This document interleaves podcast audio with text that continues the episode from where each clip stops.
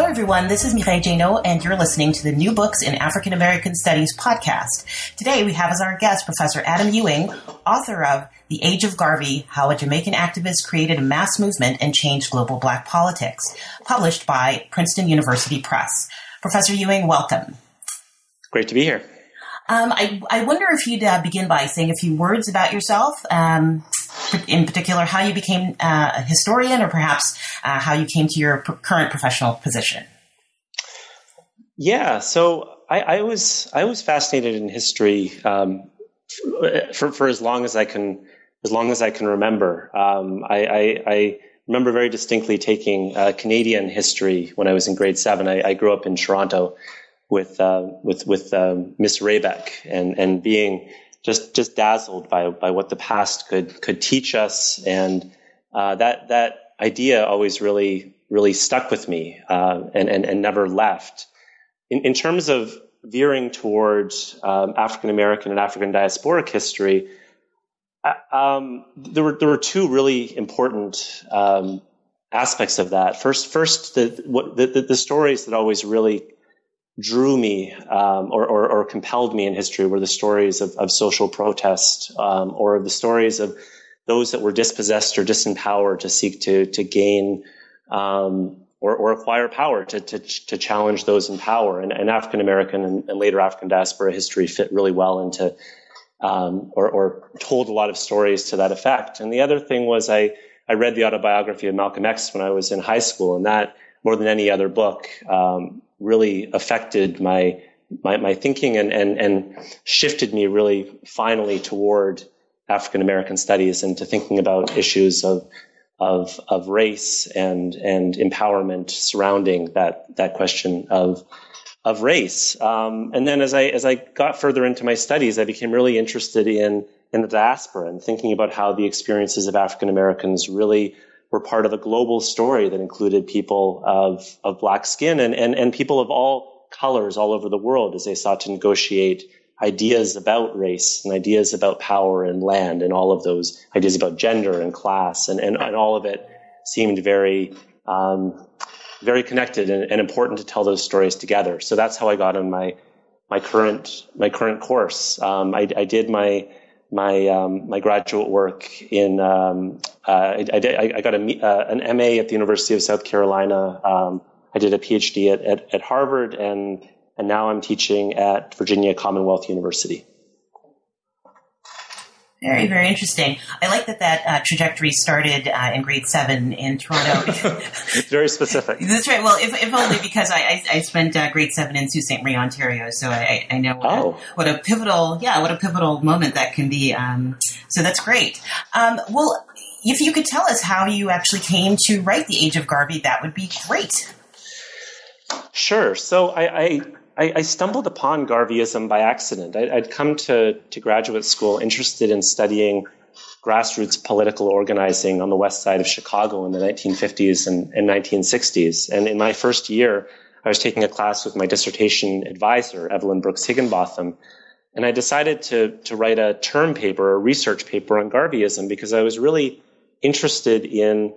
what I think is the most important aspect of, of, of, of Garvey, which is that he was just a, a brilliant organizer and really um, had a, a, keen sense of how to draw people toward him and toward his his project. And, and I was interested, more broadly speaking, for this Chicago project that was later discarded, in the way in which local political projects and national or global political ideologies become aligned, in the way in which those broader ideas catalyze and encourage political um, activity out of local communities. And Garveyism seemed like a fruitful place to look for that.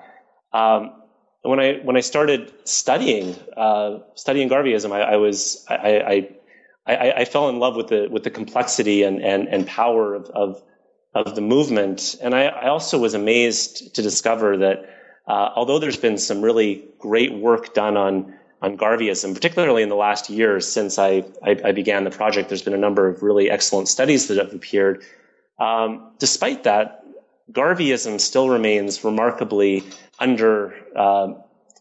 under underrepresented in in mainstream narratives. Garveyism um, is treated by its most celebrated biographers in, in, in mainstream circles very, very critically. Um, and it was, and it was remarkable to me this, this contradiction between this movement that people generally recognize was one of the most important movements in the history of the African diaspora on the one hand, and on the other hand, really wasn't receiving the attention or, or theoretical care that, that other aspects of African American and African diasporic history were, were being given. And I wanted to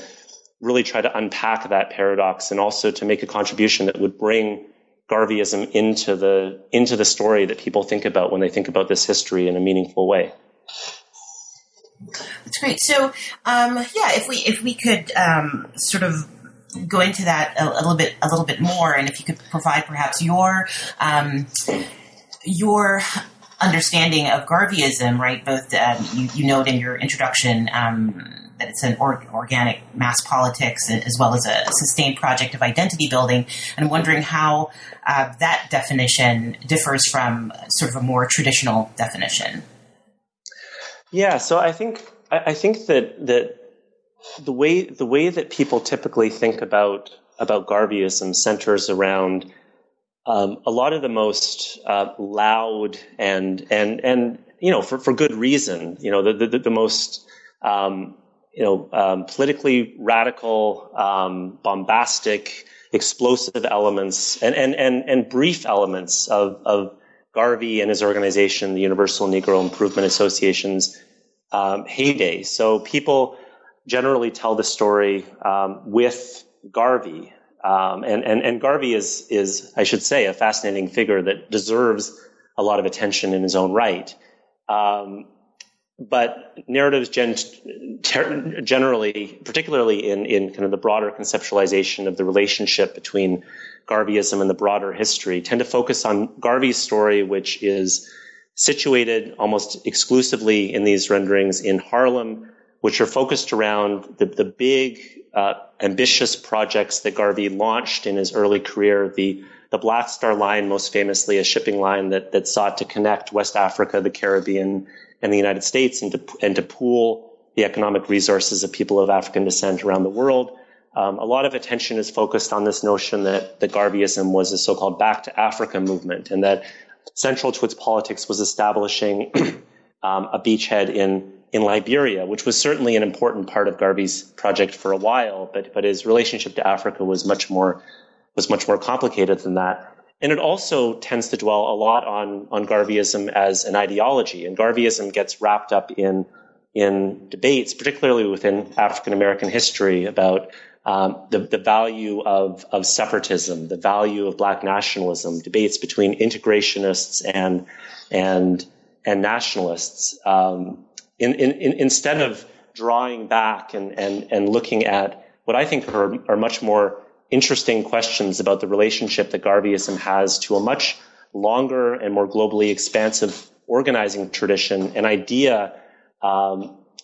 idea of, of, of, identity that, that, that people of African descent carried to Africa, the Caribbean, to, to Central America, to the Americas, which is the idea of, of Pan-Africanism and the idea that people that, that, that have black skin or that are descended from, from Africa have a common destiny. Um, and, and, and, and from this, from, from, from that perspective, I think Garveyism much more accurately explains, you know, how people of African descent and people around the world, um, became, became organized under this sign and, and, and, and provides a much, um, a much different picture than, than those that would, that would question the merits of, of, of whether, for example, um, you know, Garveyites should engage with the, the courts or should, um, in the United States, or should disengage. Um, it provides a much broader perspective that casts those debates between the NAACP, for example, and the, and the UNIA in a much different light. Interesting. Um, interesting. Yeah, and so, so the, the first part of the, um, part one rather of of your book is the the rise and fall of Marcus Garvey, and, and we'll um, get into part two, which sort of talks more um, about the the age of Garvey.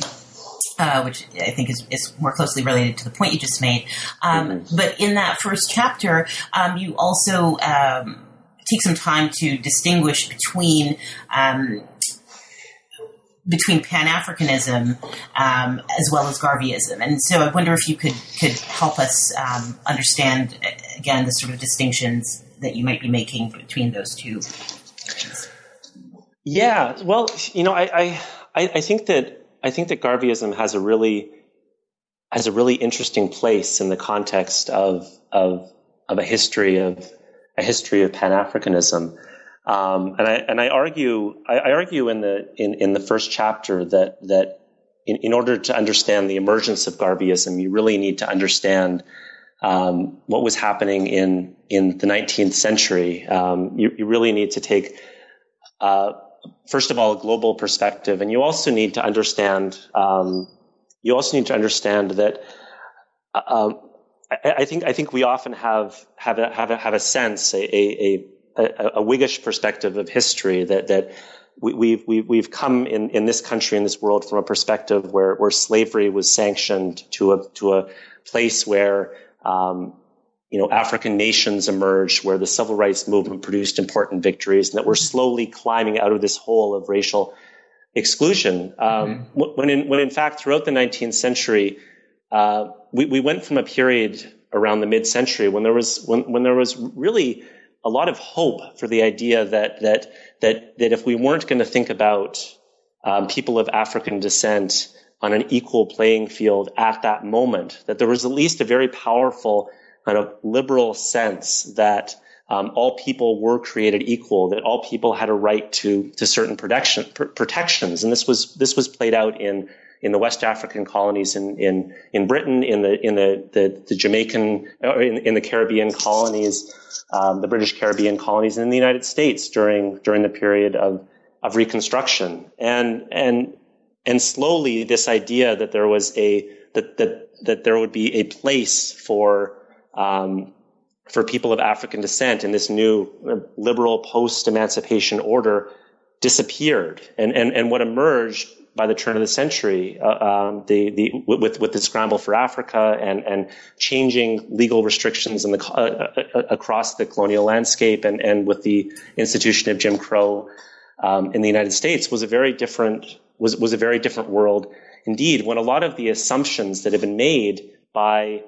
by Pan Africanists, those um, th- those people of African descent that have been influenced by by Christianity, who believed that um, believed that the African race had a providential destiny to, um, and, and, and particularly the people that had been taken to the New World in, in, in, in bondage had been done so to execute a divine purpose, that they would, that, that they were, that, that, that they had been given the, given certain gifts or given certain tools that they would then take back to Africa and, and, and redeem it um, that that that ideology that had that had guided Pan Africanists throughout Africa, the Caribbean, and, and the United States took on a very different meaning in this new 20th century world. When the expectation, where, where, the expectation in the past had been that um, that, that educated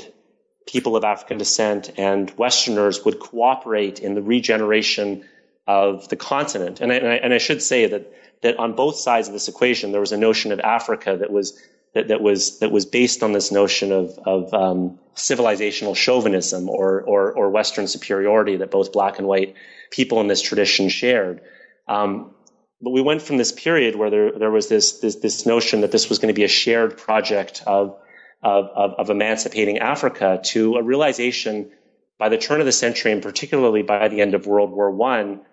that black people were on their own, and and that more broadly, people of color were not going to be offered the freedoms that European descended people had promised them was the end goal of the so-called civilizing, civilizing mission. And so Garveyism grew out of an expectation that Africa would be redeemed out of, out of this, this, this really old idea that people of, of, of African descent that had been scattered by the slave trade were actually a unified people that had a providential destiny um, in Africa and, and elsewhere and, and added an extra layer of cynicism about the ability uh, or the willingness of people with white skin to recognize their humanity and recognize their their rights. And and and, and Garveyism really took that that that material and, and translated into the ex, into the explosive movement that, that emerged after World War One. Interesting, yeah, and um, one of the one of the things I really and uh, one of the lines I really enjoy in the book is that you talk about how Garvey sort of embraces biblical prophecy in the in the present tense, right? Um, and right. and and slightly um, before that, and we're to the to the point that you just made. Um, as he becomes radicalized in part by um, his affiliation with Hubert Harrison and Liberty League and so on, um, the, this this idea of the, the, the new Negro that that marks the end of, of this era of compromise, right? This uh, sort of maybe which coincides with this disillusionment um, about what had been promised, you know, as against what's you know what is emerging as as reality, um, and the beginning of a more open um, militancy. I wonder if you could say uh, more about how that that plays out. Yeah, sure. So so Garvey so Garveyism, as I said, emerged out of this this Pan African tradition, and and and Garvey Garvey grew up in an environment where he was exposed to a number of these these key Pan African and and um, you know black intellectual intellectual thinkers. Um, so so so he he he he grew up reading people like uh, Hayford in, in in the Gold Coast and reading the work of Booker T. Washington and reading the work of Edward Blyden in uh, from Liberia and Sierra Leone and and and um, and, and grew up, um, you know, as, as a young man, worked for um, someone that people don't know a lot about, Duse Muhammad Ali, who was a really influential editor of a journal called the African Times and Orient Review, based out of based out of London. And and the general thrust of of, of this intellectual community's argument um, was was was was both um, warning, you know, both both sent a warning to to to to whites that, that they needed to get their acting gear and start living up to their um, living up to their promises, their their kind of the, the, liberal democratic traditions that they that they touted, um, and also a real belief that that there were ways to work within those channels to to to convince white people to um, to recognize their their humanity. And this is this is seen very clearly in the writing of W. E. B. Du Bois um, who, you know, in, in, in, most famous, famously in the Souls of Black Folk, is making a very direct appeal um, that that that that that Europeans, that, that that white Americans allow people of color to be, as he put it,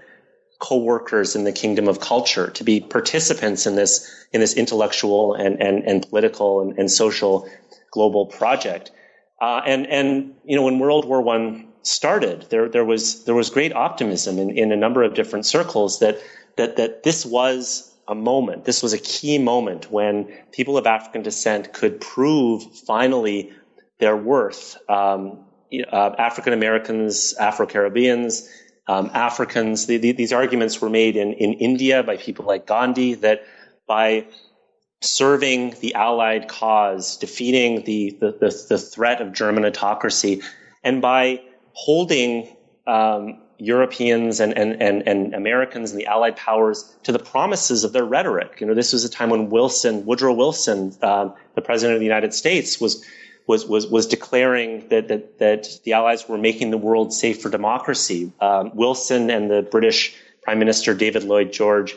adopted um, a term that that that Lenin had had had had had, had used. Um, in the midst of the Russian Revolution, self-determination, and declared that this was a war for the self-determination of peoples to determine their own destiny. And um, people of African descent and, and people of color, indeed, all over the world, took these pronouncements um, literally, or at least, or at least adopted them as a way of of, of throwing it in the face of of of, um, of of the Allied leaders and saying, "Look, you you can't." say that you're doing this and then not offer these rights to us who are who are dying for the cause that you're that that that, that, that you've asked us to die for.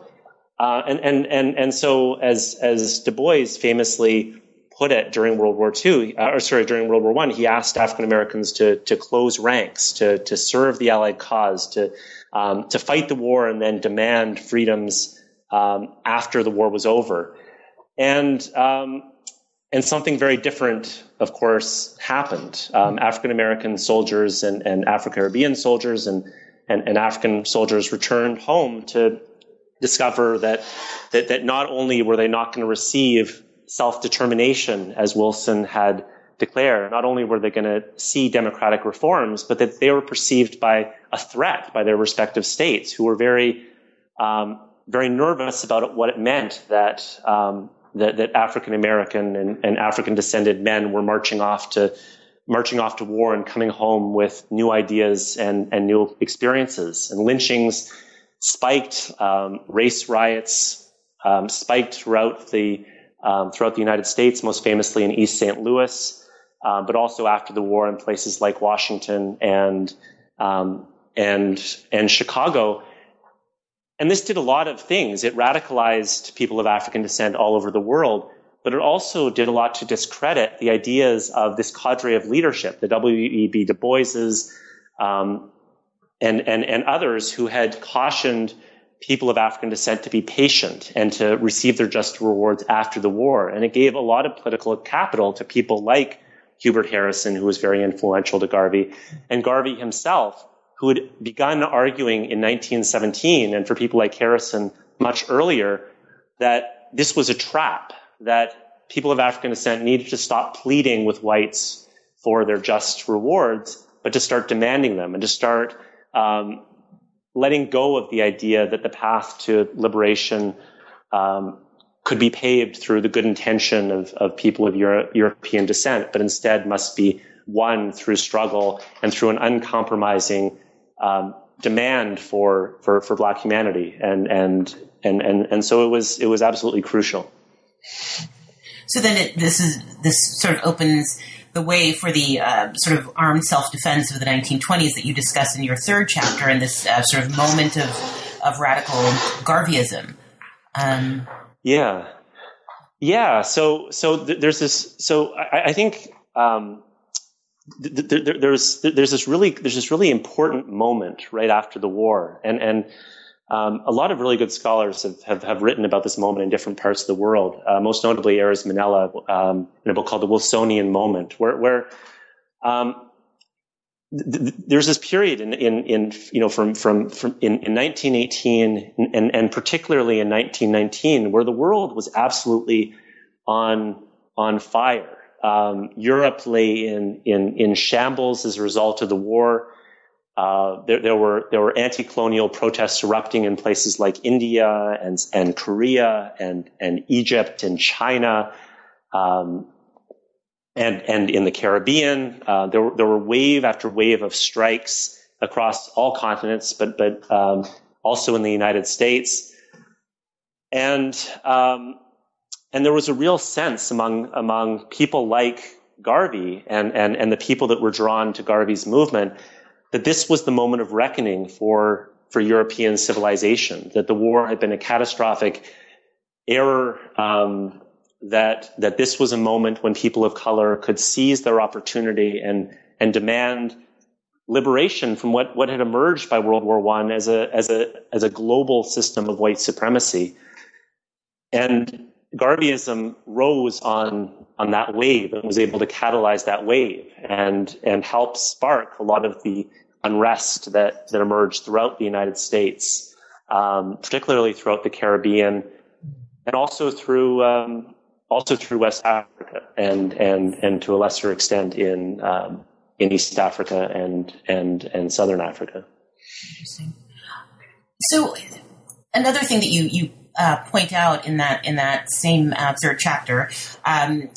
is that Garveyism's uh, trans- transmission to Africa was not as explosive as it had been in the Caribbean. Um, and I'm, I'm wondering if you could sort of talk about how uh, a sort of race first politics articulates itself um, in an African context. Yeah, so it, it, it was. Uh, it, you know, I, I think it, was less it, it, was less explosive in Africa because of because of the conditions on on the ground there and because of the difficulty of of, of transmitting transmitting Garveyism. Um, and and I think that's I think it's an, an important point in, in, in general is to recognize that, that one of the reasons why Garveyism was so successful was not because it, it broadcast a defiant and uncompromisingly radical message, um, which is which is something that I, as I just mentioned, it, did in the early years of their of their their their organization, um, you know, from the United States.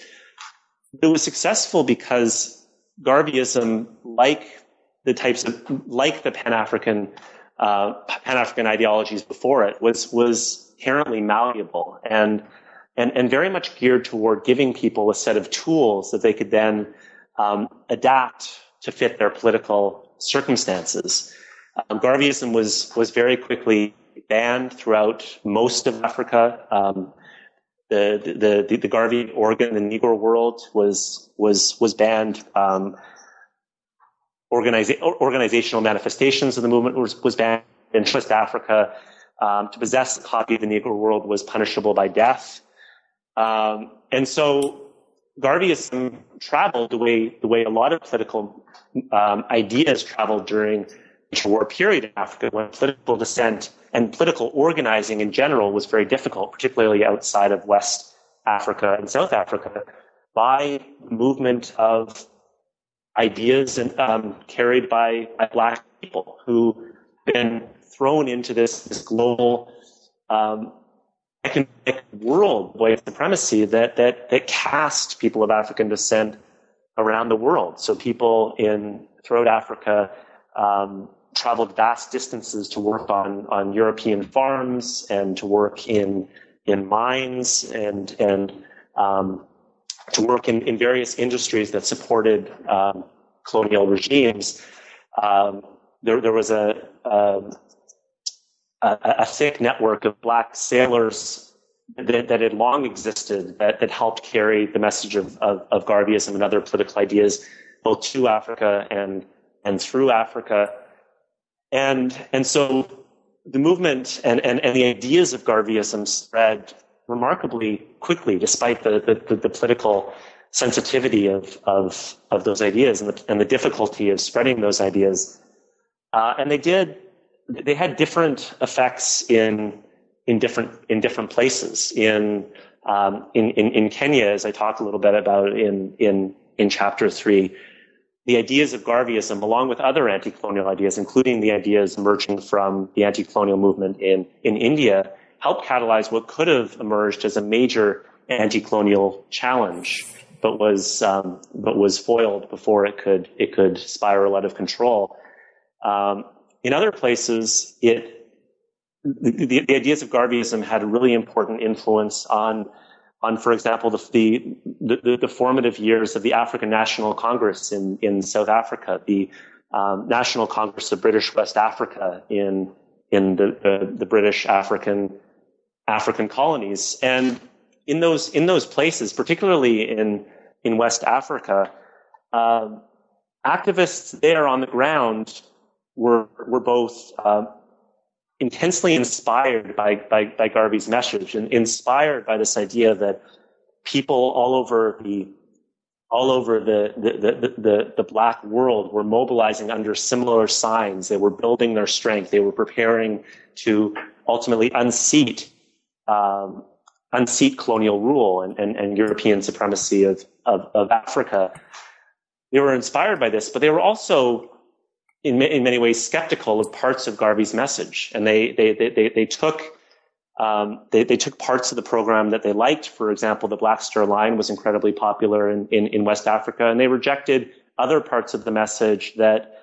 that they that they didn't think was feasible in in their in their environments. So in West Africa, there was a lot of skepticism about Garvey's bombast and and his radical demands that Europeans leave Africa right away in, in, in the early in the early period. It, it, wasn't politically feasible to have those ideas, so they they rejected those ideas. They, they, they took the broader movement um, as a great inspiration, and they also made a claim that Garveyism, if it was to work, needed to be spearheaded by by local people, by Africans themselves. And and this is a message that Garvey eventually learned himself. He he he began with a sense that with a sense that that that that, that Western blacks like himself would return to Africa and lead Africa out of the darkness. Um, but he came to, to have a much greater appreciation for the um, for for for the the, the, the politics and, and, and, and the cultural integrity and and, and, and importance of of Africans themselves as as spearheads and, and, and leaders of the movement that that that he was the inspirational force behind. I'll, I'll definitely want to um, come back to, to some of that um, because your uh, chapter six um, sort of talks in part about the um, some of the religious uh, movements in, in, southern and central Africa that um, through which a, a Garveyist uh, discourse can be observed. But before that, um, the end of uh, at the end of the first first part of the book, um,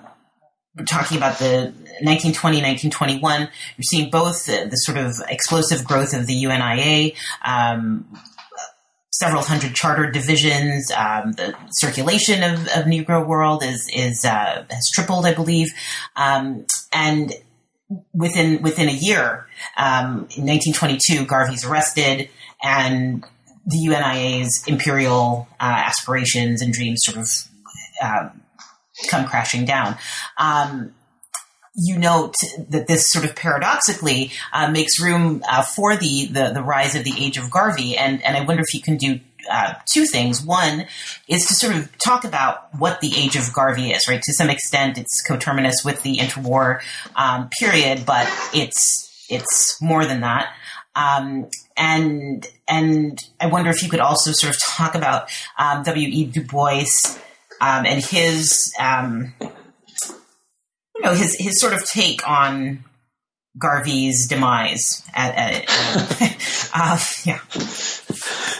yeah. Um, so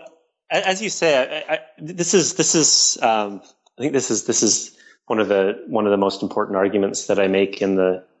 in the book, which is which is that the moment when when Garvey's demise was being broadcast by people like like Du Bois, who who who, who declared um, in 1923 that that that um, that, that African Americans survived the the the the, two, the twin temptations of Booker T. Washington and Marcus Garvey unscathed. um, from this moment, when people were declaring Garvey's demise,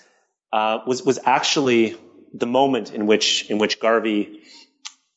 was able to refashion his organization and re, re, refashion the purpose of Garveyism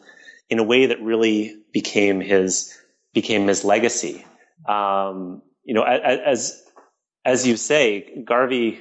fell upon some pretty hard times by 1922 by you know and, and, and I describe in this this in a moment where, where in 1921 where where Garveyism really um, stands at, at what seems to be an apex and then very quickly declines. Um, not only is Garvey uh, was Garvey arrested, but the Black Star Line declared bankruptcy. Um, his his schemes to set up um, a beachhead in Liberia ended in failure. And, and, and what, what, what happened in a general sense was that Garvey's grand plan to be um, you know, to be the, the, the, president of Africa or, or to, or, or, or to build this grand,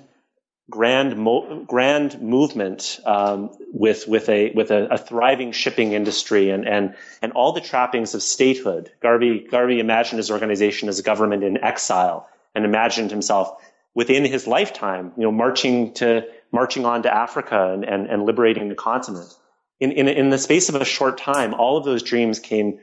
came crashing down. And Garvey very, very pointedly redirected the focus of, of his organization away from direct, um,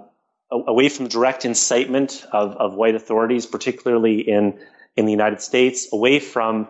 um, big picture projects, um, away from away from a centralized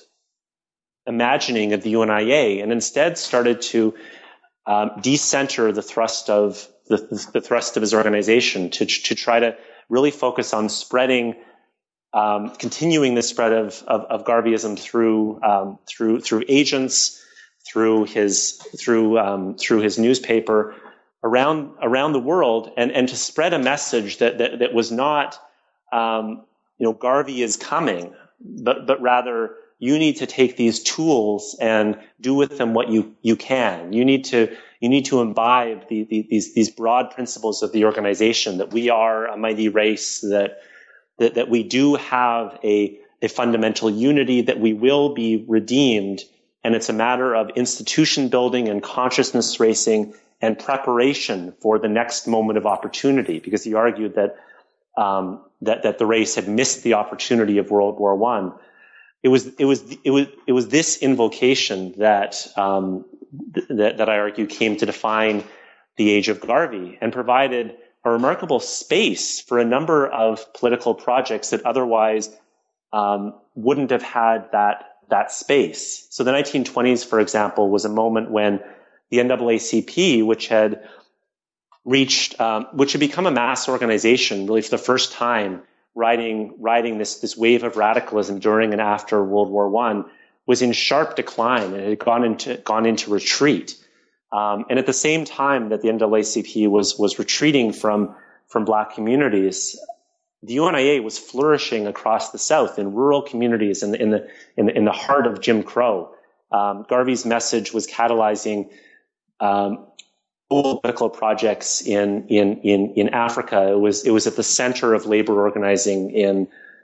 in, in the Caribbean. And, um, the reason why I describe this as, as an age of Garvey is because I argue that it was this, this organizing tradition which built inextricably on, on, on the Pan-African traditions, uh, um, the, the, the, the, the, the, religious, the, um, you know, the, the work of missionaries, the work of, of, of black intellectuals, um, that had come that had come before Garvey. It worked through those channels, but it also transformed the ideas of Pan Africanism into a workable and usable political tradition um, or a political a, a, set of political ideas and a set of political principles that could be and were applied by a remarkable number of people of African descent throughout the world, engaged in all kinds of different political projects, whether it was millennial religious revivalists in Central America or labor organizers in the Caribbean or small, um, you know, rural communities in the Jim Crow South, um, or you know, so-called welfare association organizers in Central America. It, had an incredible resonance and and and spoke directly to the needs of the moment in a way that no other political project did during this period. Well, that brings us uh, really nicely to um, the fifth chapter, which um, sort of talks about one of the more underappreciated aspects of the UNIA uh, being this, uh, what you call, uh, and I'll quote directly, a sustained assault uh, upon the ramparts of privilege within the black community. Um, and I wonder if you can um, uh, say a bit more about that, as well as um, another aspect that was very um, very interesting to me, which is which is the uh, the gendered constructions within the movement is another aspect um, that that's also been largely overlooked. Yeah, of course. So so in that chapter, I'm talking about I'm talking about Garveyism in, in the United States, and and as far as as far as the class dynamic of of, of Garveyism, um, I, I, don't think this has gotten enough enough attention. In fact, um, Garveyism really, and, and, and, and the UNIA really took advantage of, um, of an absence in, um, particularly in, in, in northern, northern communities in, in, in, which during, you know, during the period during and after World War One, thousands of, of, of, of, migrants from the southern United States and, and as well as from the West Indies were, were, were streaming into these urban centers. And what they, what they discovered were established organizations like the NAACP and particularly the Urban League, as, as well as established established black churches that really disdained um, disdained the, the, um, the, these these these new migrants as as credulous and, and uneducated and and in need of uplift or in need of tutelage by um, by middle class respectable African Americans like themselves. Um, recent migrants found very, very few opportunities for, for political leadership in these, in these established, in these established institutions. And, and, and Garveyism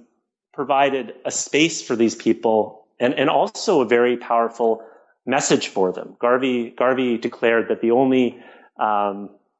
that that that that that that, that aristocracy in in the United in in um, in the black community that um, that that, that um, those that should be respected should not be respected based on their their so-called respectability or on their level of educational attainment or or based on the profession that they that they had, but on the service that they gave to the race and rather self-servingly to the service that they gave to the UNIA.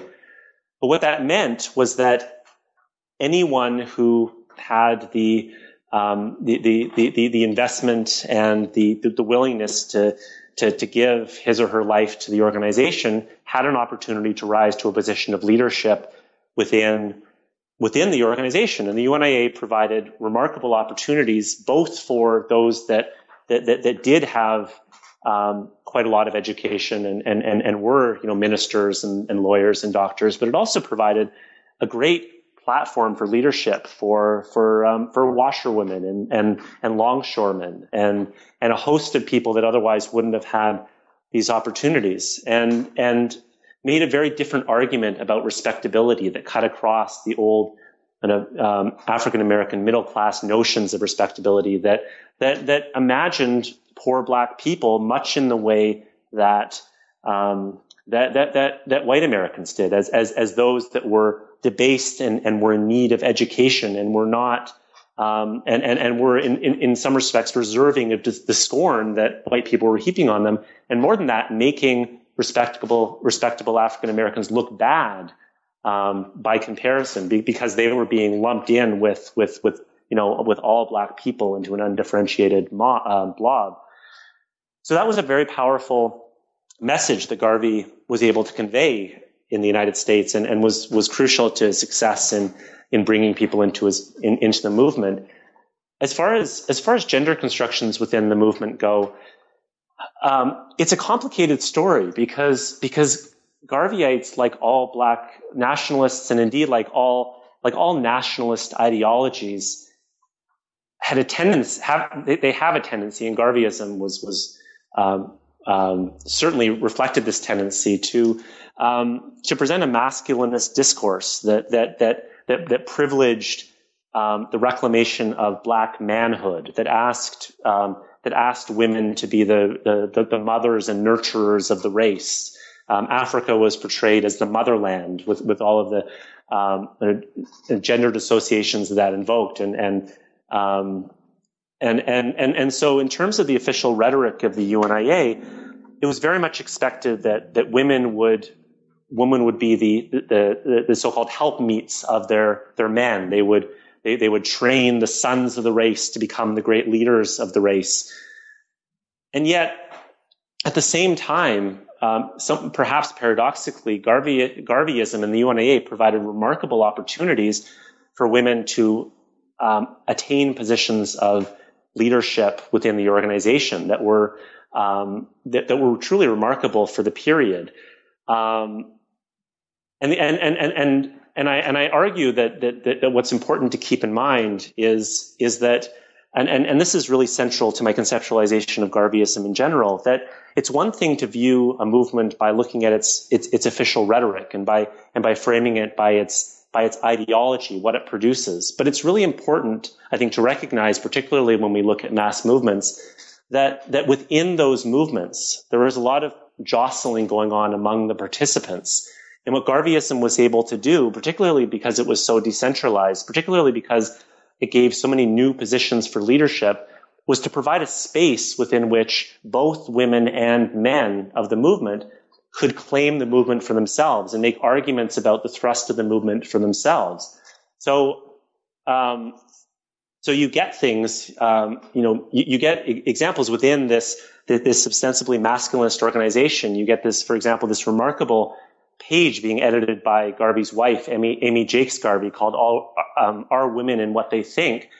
which which was a, a, a unreservedly feminist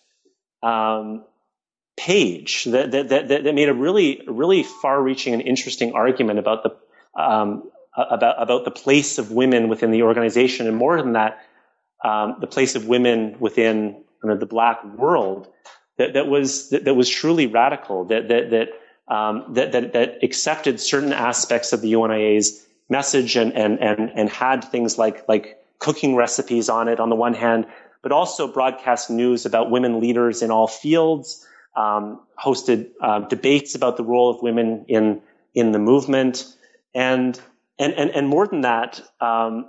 presented women's issues as, as, as, as issues that were relevant to the whole race and, and, and unambiguously presented women as important leaders within, within the movement. And, and, and those types of interventions happened in, in communities across, across the United States. Um, it, it, happened in, in, local divisions as well as at, at, at the,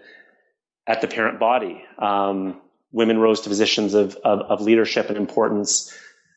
Um, throughout the country on the, on the on the backs of the UNIA in a way that was, you know, as as, as I say, it was it was complicated, but it also reflects the the extent to which these ideas, like they are in, in, in the broader society, are always up for grab and are being contested or being shaped by the participants rather than being fixed by the ideas themselves. Well, and to your point about the sort of I guess, diffuse nature of Garveyism and and um, how it allows it how that allows it to sort of um, get to unexpected places. In your um, in your chapter six, you sort of talk about how it, I don't know if permeates is the right word, but um, a series of religious movements in southern and central Africa, and um,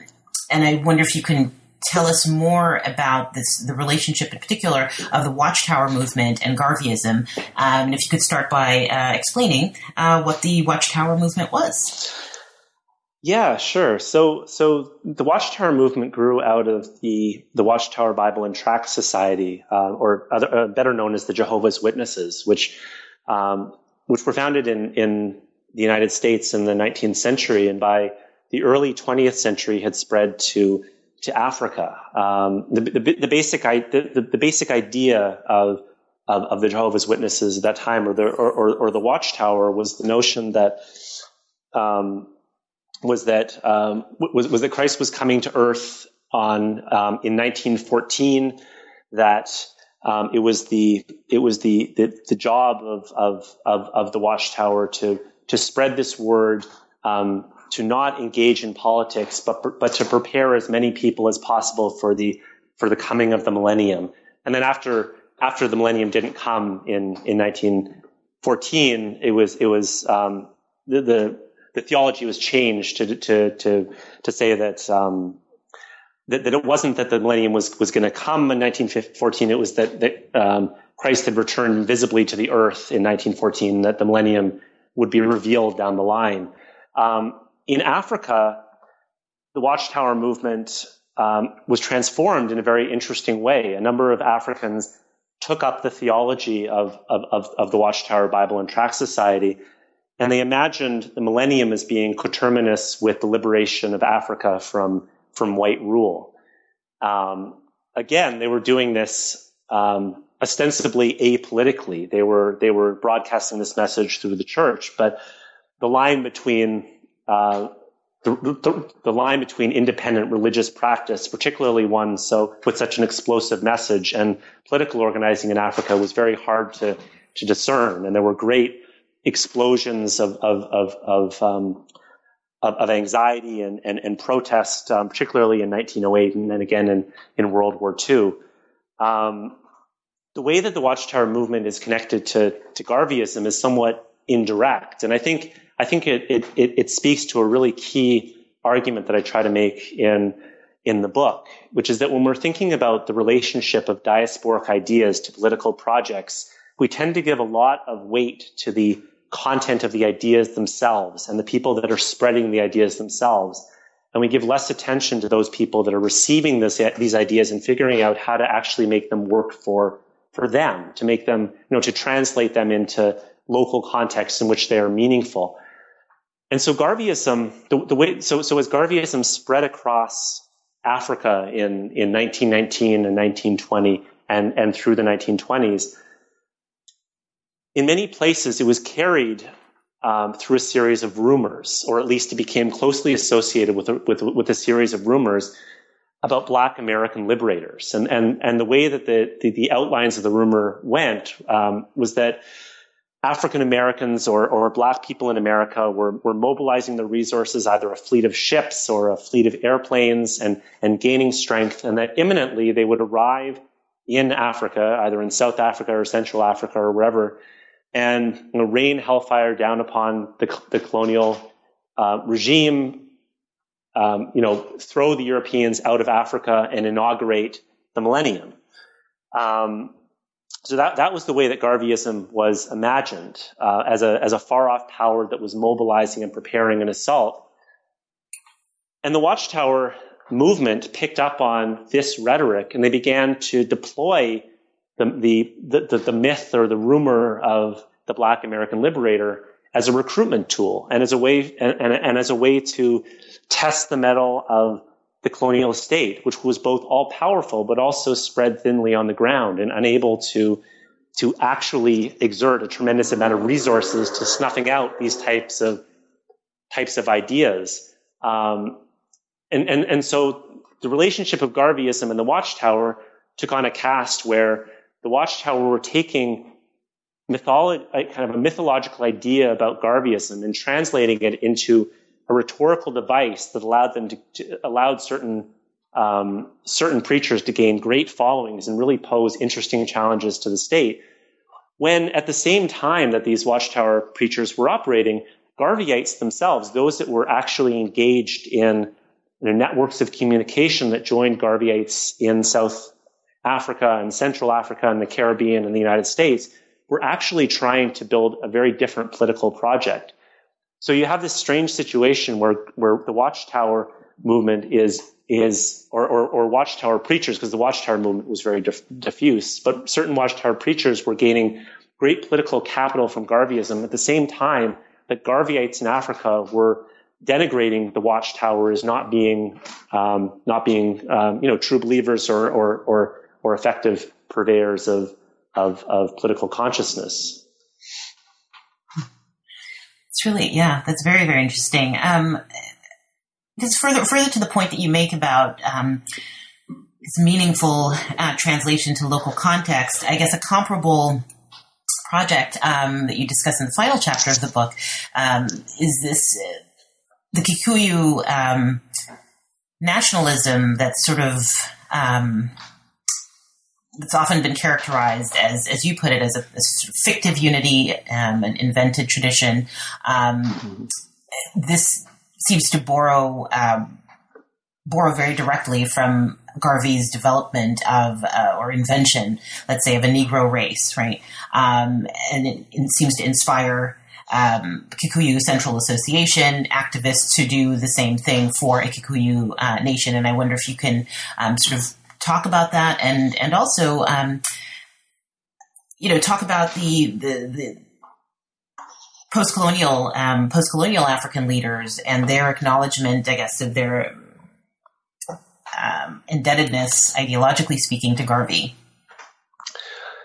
Yeah. Um, so so in, in the in the final chapter of the book, I look at the way in which, as you say, um, Kikuyu um, Kikuyu local politics um, or, or, Kikuyu political activists in central Ken- in central Kenya um, translate Garveyite ideas um, and and and a lot of other ideas as well in, into you know from a from a diasporic kind of pan black perspective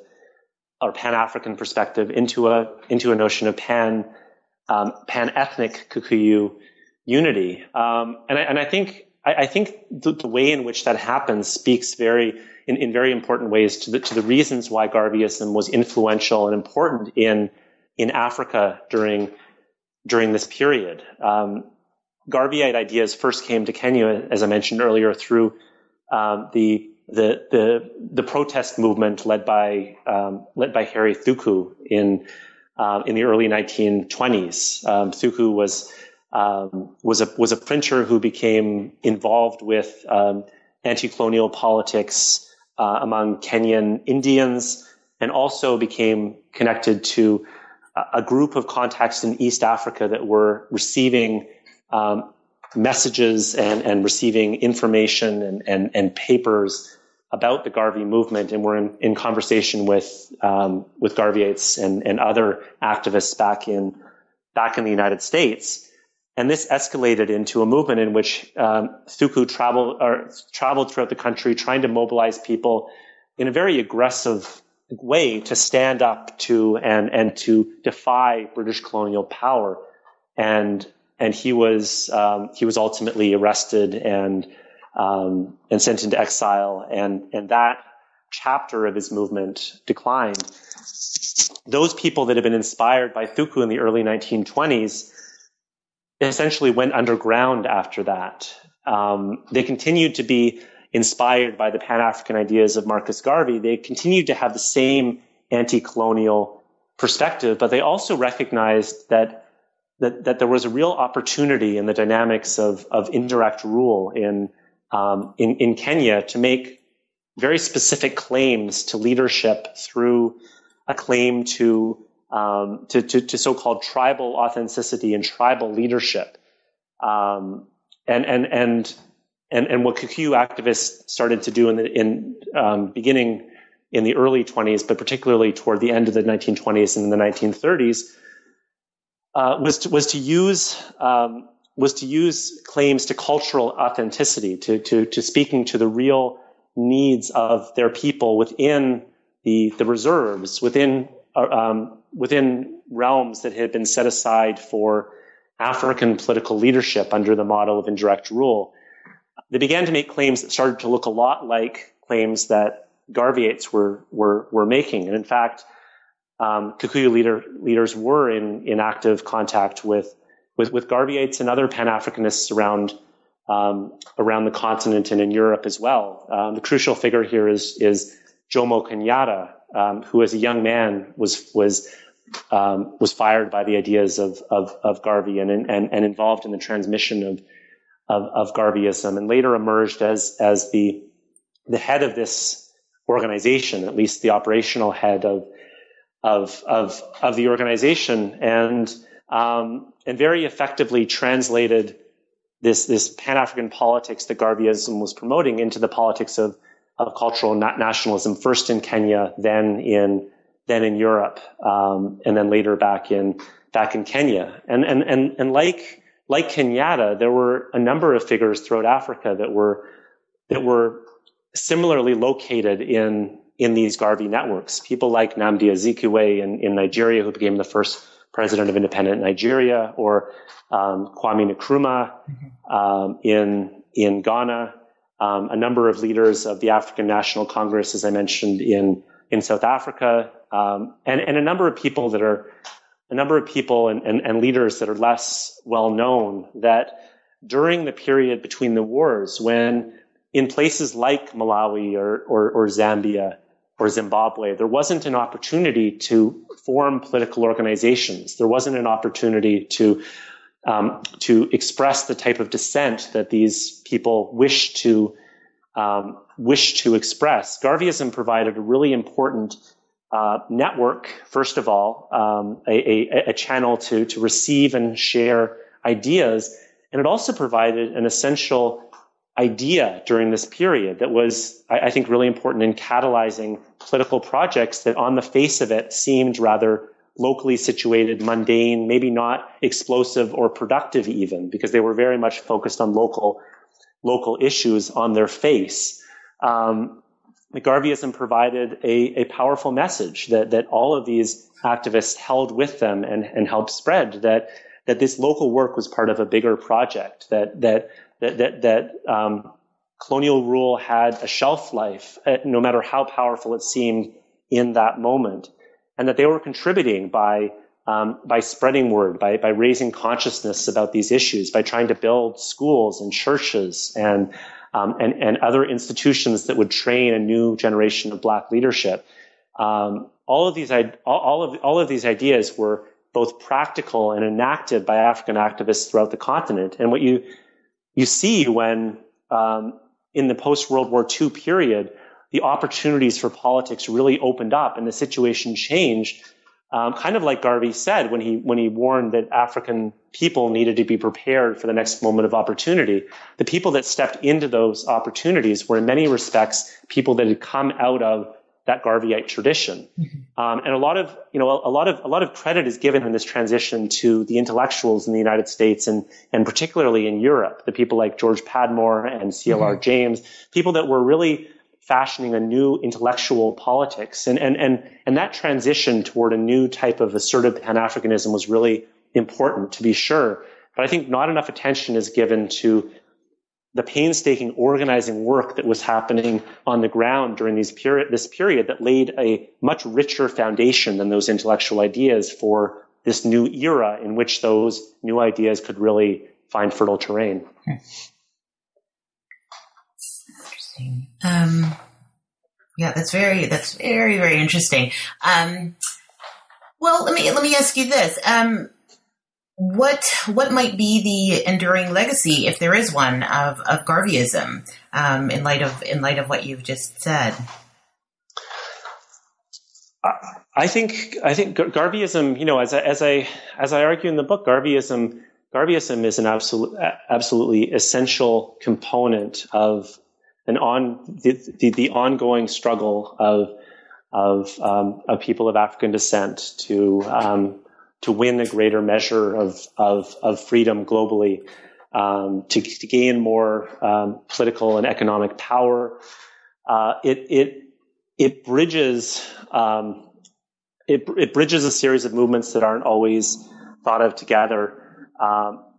and most directly, Garveyism Garveyism provided uh, as I said, a space for political organizing, particularly during a period from the from the early 1920s to World War to, to World War II, and particularly during the 1920s, where there weren't a lot of opportunities for for political organizing. Um, Garveyism provided a space for people to gain and, and develop their political consciousness. Um, it gave people a space to practice politics. And I think the best way to represent the, the, the legacy of Garveyism, because Garveyism is often cast in this in this rhetoric of defeat. You know, Garveyism mm-hmm. is this comet that emerges on the stage, kind of, uh, you know, excites a lot of people and then disappears. Um, I think the best way to render the, the legacy of Garveyism is, is, is, is instead to look at the legacy of those, you know, daughters and sons who grew up in the Garvey, Garvey movement and then um, fanned out into into all kinds of different organizations after the war, not only in nationalist organizations in Africa, but in radical trade union movements and nationalist mm-hmm. movements in the Caribbean, in um, in nearly every important every important African American organization in the 1930s and 1940s and 1950s and 1960s. There's there are important figures who grew up in in the Garvey movement or who were inspired by Garvey,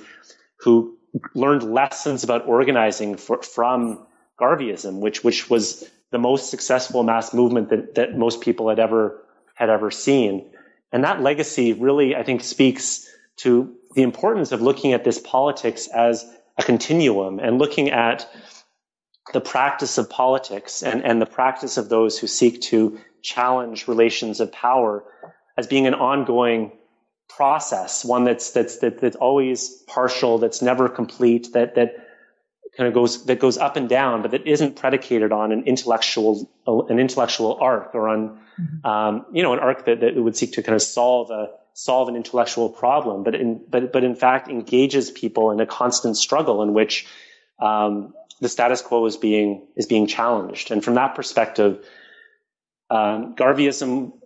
you know, was the dominant politics of this period during the interwar period and, and, and, and needs to be acknowledged as such.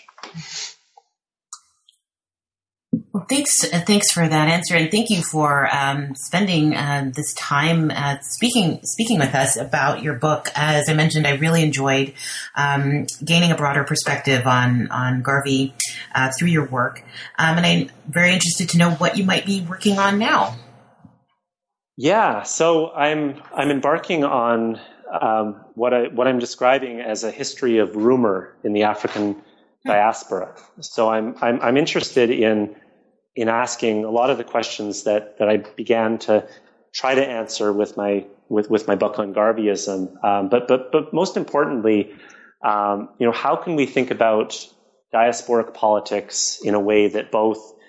is sensitive to um, to local communities of struggle and which also allows um, non-elites to become the center of the story. Um, and I think there there are a lot of important lessons that can be learned by looking at uh, more informal forms of speech acts and the way in which um, ideas about the world um,